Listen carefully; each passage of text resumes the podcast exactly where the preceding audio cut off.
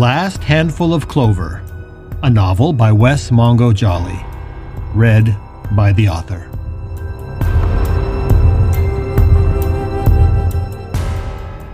Book 1 The Hereafter.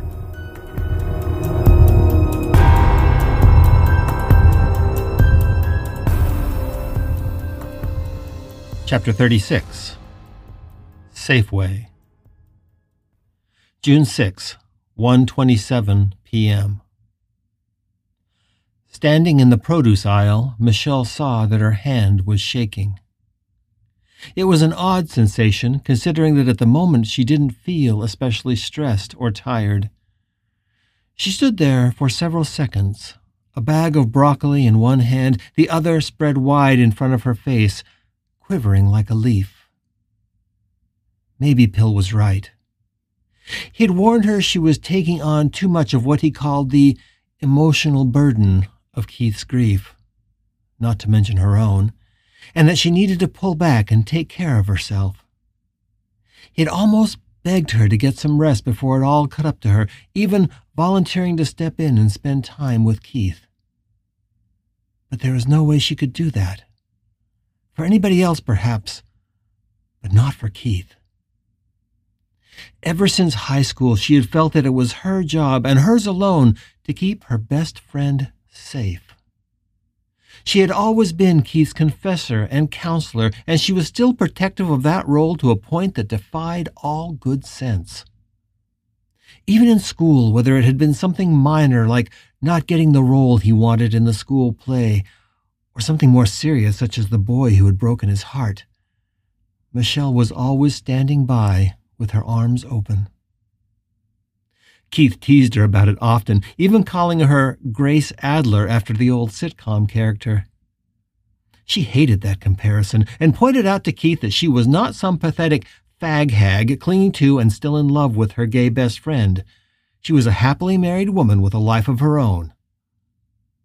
But the comparison wasn't totally wrong. Michelle wasn't in denial. She knew very well that she was in love with Keith, at least a little, and had been ever since they were teenagers. It was kind of cliche, she knew, to be the straight girl in love with her gay best friend, but unlike Grace Adler, Michelle had always been fiercely independent and no slave to her heart. Keith's coming out when he was 15 and she was 16 put everything she was feeling into perspective.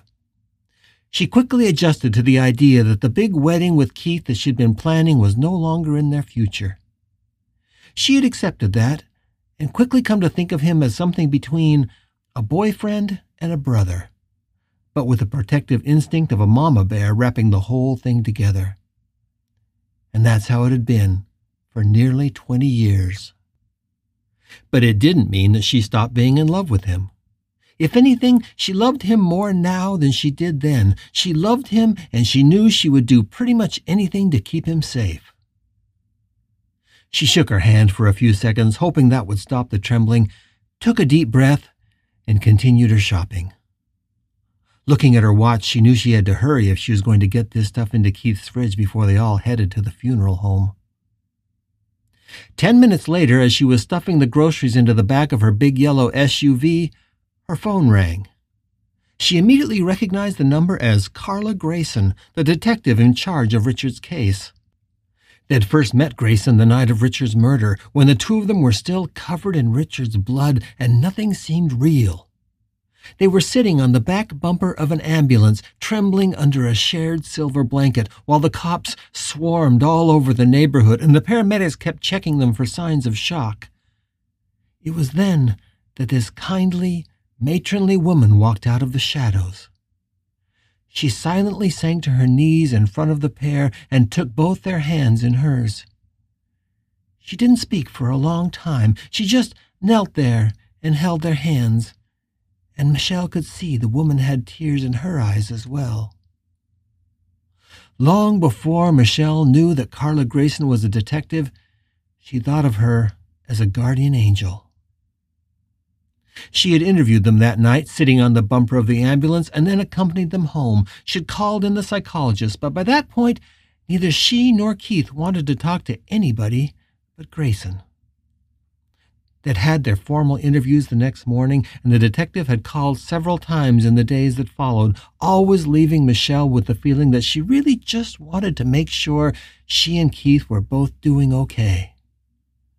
Michelle thought she'd never met a person with such natural empathy as Carla Grayson. Hello, Detective, Michelle said as she put the last of the groceries in the SUV and slammed the door. Hi, Mrs. Kalani, the detective said, her voice strained. Michelle thought the woman sounded tired. She leaned back against the car and examined her free hand, noting it had stopped shaking. What can I do for you, Miss Grayson? Anything new to report? Not much, I'm afraid. We're continuing the investigation, but until I have something more substantial to tell you, I can't really say much about how it's going. I'm sure you understand. That was pretty much her standard response to that query, and Michelle expected it. I certainly understand, but I saw the picture of that boy on the news. Yes, Howard Gunderson. We have to release the name and the mugshot when someone is charged. Gunderson is just a few months past his 18th birthday, so he won't be tried as a juvenile, and a lot of information went public when he was charged. I find it hard to believe, Michelle said, rubbing her eyes. He's so young, and the reporter said that he, he had no history of violence of any kind. Do you think it was an accident, or do you think it was something random? Maybe a gang thing? Michelle thought she detected a note of amusement in the detective's voice. Well, that's what we're trying to find out. But no, I don't think it was a gang thing. Nothing in the boy's background would lead me to believe that would be the case. But we don't know anything for sure yet. I understand, Michelle said. I appreciate you keeping me up to date on things. Really, I do. And I'll tell Keith you called. Thank you, Mrs. Kalani. I appreciate that. But I'm afraid this isn't purely a call just to check in. Oh? Michelle could sense some frustration in the detective's voice. The truth is, we can find no evidence that would lead us to think Dr. Pratt's death is either an accident or a random killing. I have to tell you, this is the most confounding case I've ever worked on, and nothing about it makes any sense. The detective sighed into the phone. I know you said that neither you nor Keith know Gunderson, but I'm calling to ask if you're both absolutely sure. I need to know if there is any connection at all you might have overlooked, even if it seems extremely obscure. Is there any chance that Howard Gunderson might have known Dr. Pratt? Michelle felt her skin crawl.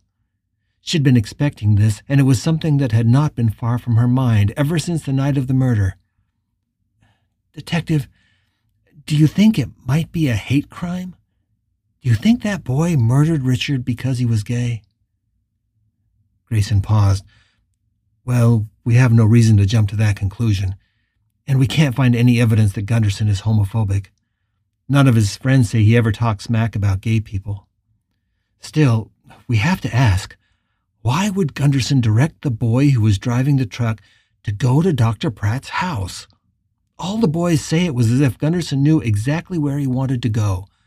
It didn't feel random to them at all. So I have to assume there must be some connection between the two men. Michelle was a little taken aback.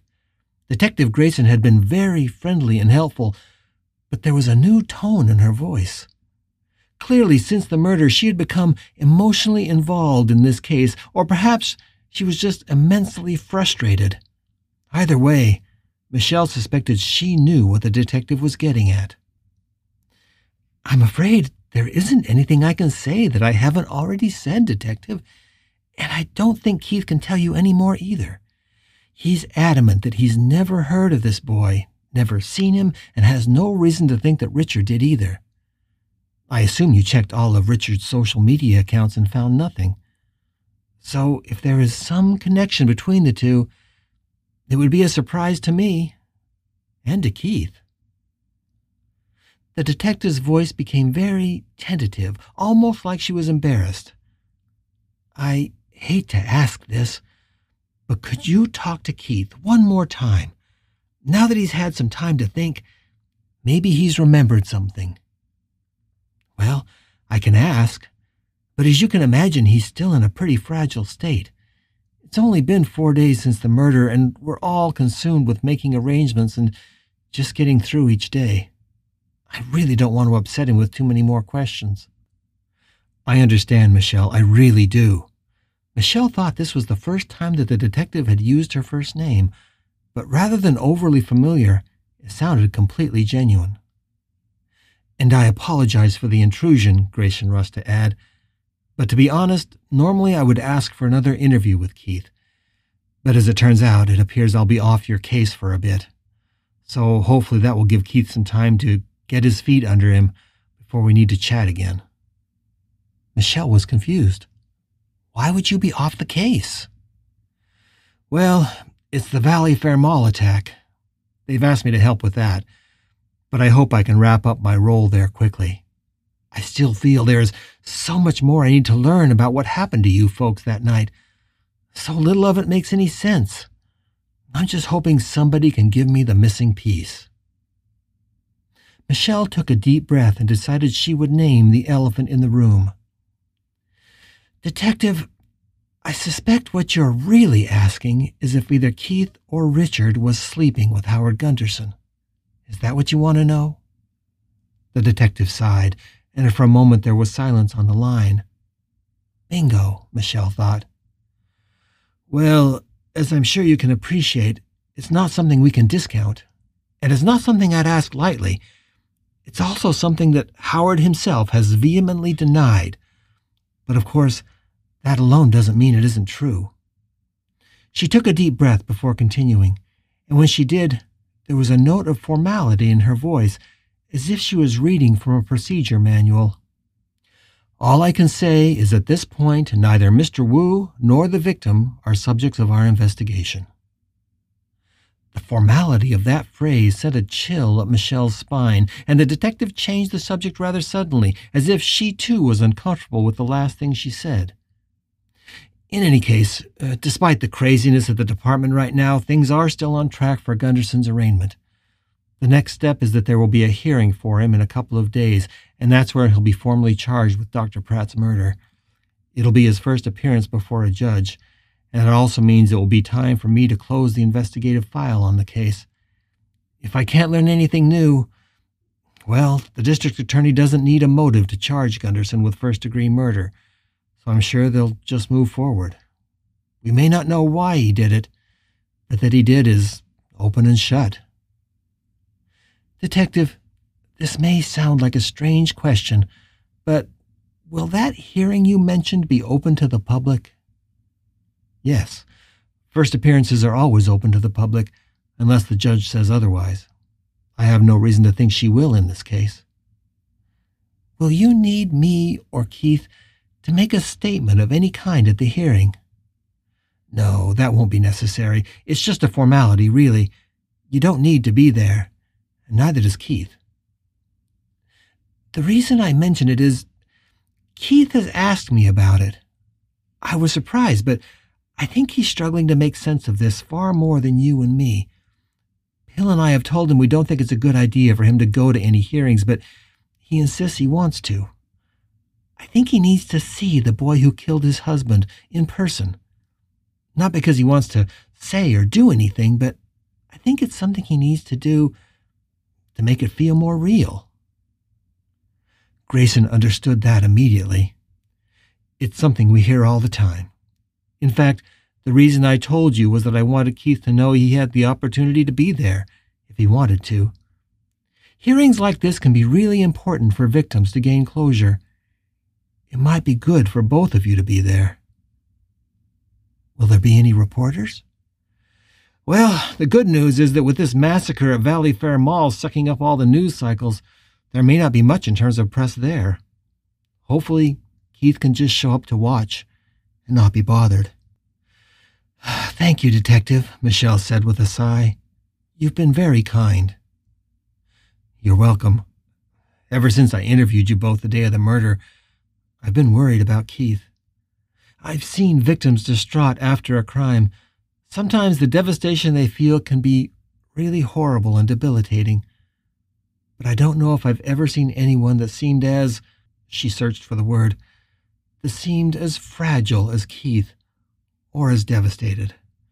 I really want to make sure he's doing okay. If he needs counseling or other support services, I'd be glad to get a social worker out to talk to him. Michelle was touched by the compassionate tone in the detective's voice. I don't think a social worker is necessary. I've already told Keith we can help him find counseling or anything else he needs. But mostly, I just think he needs time. He's still in a very dark place. But we're hopeful. He's just desperate to know why this happened. Once he does, I think he can begin to pull his life together. I know you and your husband can help him with that. Something in the detective's voice told Michelle she really wasn't sure of that at all. Detective, I think I need to say one more thing. I can understand why you'd think Richard may be involved in this, but let me be as frank and as clear as I can. Richard was a lot of things, and he was not the easiest man in the world to get along with. He was often brash and arrogant and conceited, but I have no reason to believe he was anything other than honest with Keith. I know they both played around a bit outside of their relationship, but that's not uncommon for gay men, to be honest. I know Richard shared everything with Keith because Keith shared everything with me. And I just can't believe that there was anything going on between Richard and that boy. Carla paused, just a beat too long. Okay, I accept that. At least until I have the slightest indication that Richard and Howard might have known each other, which I honestly don't at this point. Howard denies it, and there's absolutely nothing to suggest it in any of the evidence we've uncovered so far. But we have to keep it on the table. I'm sure you understand. I do, Michelle said with a sigh. Detective, it's very kind of you to continue working this case with all that's happening. You must all be working overtime. We are, but I still can't stop thinking about you and Keith and this case. So much of it just makes no sense. After a pause, the detective added, It's clear that Keith loved Richard very much. More than anything in the world, Detective. And despite his flaws, I truly believe Richard loved Keith too. Please give Keith my best and remind him we're here if you need anything. Keith can call me any time if you think it would help. Thank you, Carla, Michelle said, suddenly feeling comfortable using the detective's first name. If there isn't anything else, I have to go. We're taking Keith to the funeral home this afternoon to make arrangements, and I have groceries in the car I have to deliver. I understand. I'll check in as soon as I have anything new to report. And we all have your number. If any of us thinks of anything more that might help, we'll call you right away. Michelle said goodbye and hung up the phone. She tried to put her phone back in her pocket, but her hand had resumed its shaking. On the third attempt, she finally succeeded.